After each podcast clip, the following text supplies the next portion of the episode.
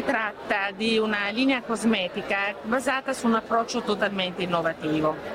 Di solito quando parliamo di anti-age parliamo di stimolo, di stimolazione eh, e questo ci sta, anche in, questo, in, questi prodotti noi abbiamo un'attività di stimolo, però ci sono delle condizioni in cui la cellula è talmente esaurita dal processo di invecchiamento che non, eh, non riesce a essere stimolata come dovrebbe.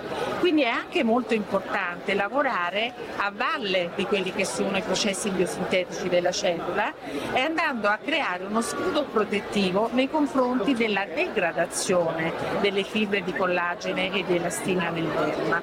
Ed è proprio questo che fa il peptide KP1, che è un peptide che ha un'azione inibitoria sugli enzimi che degradano queste proteine fibrose.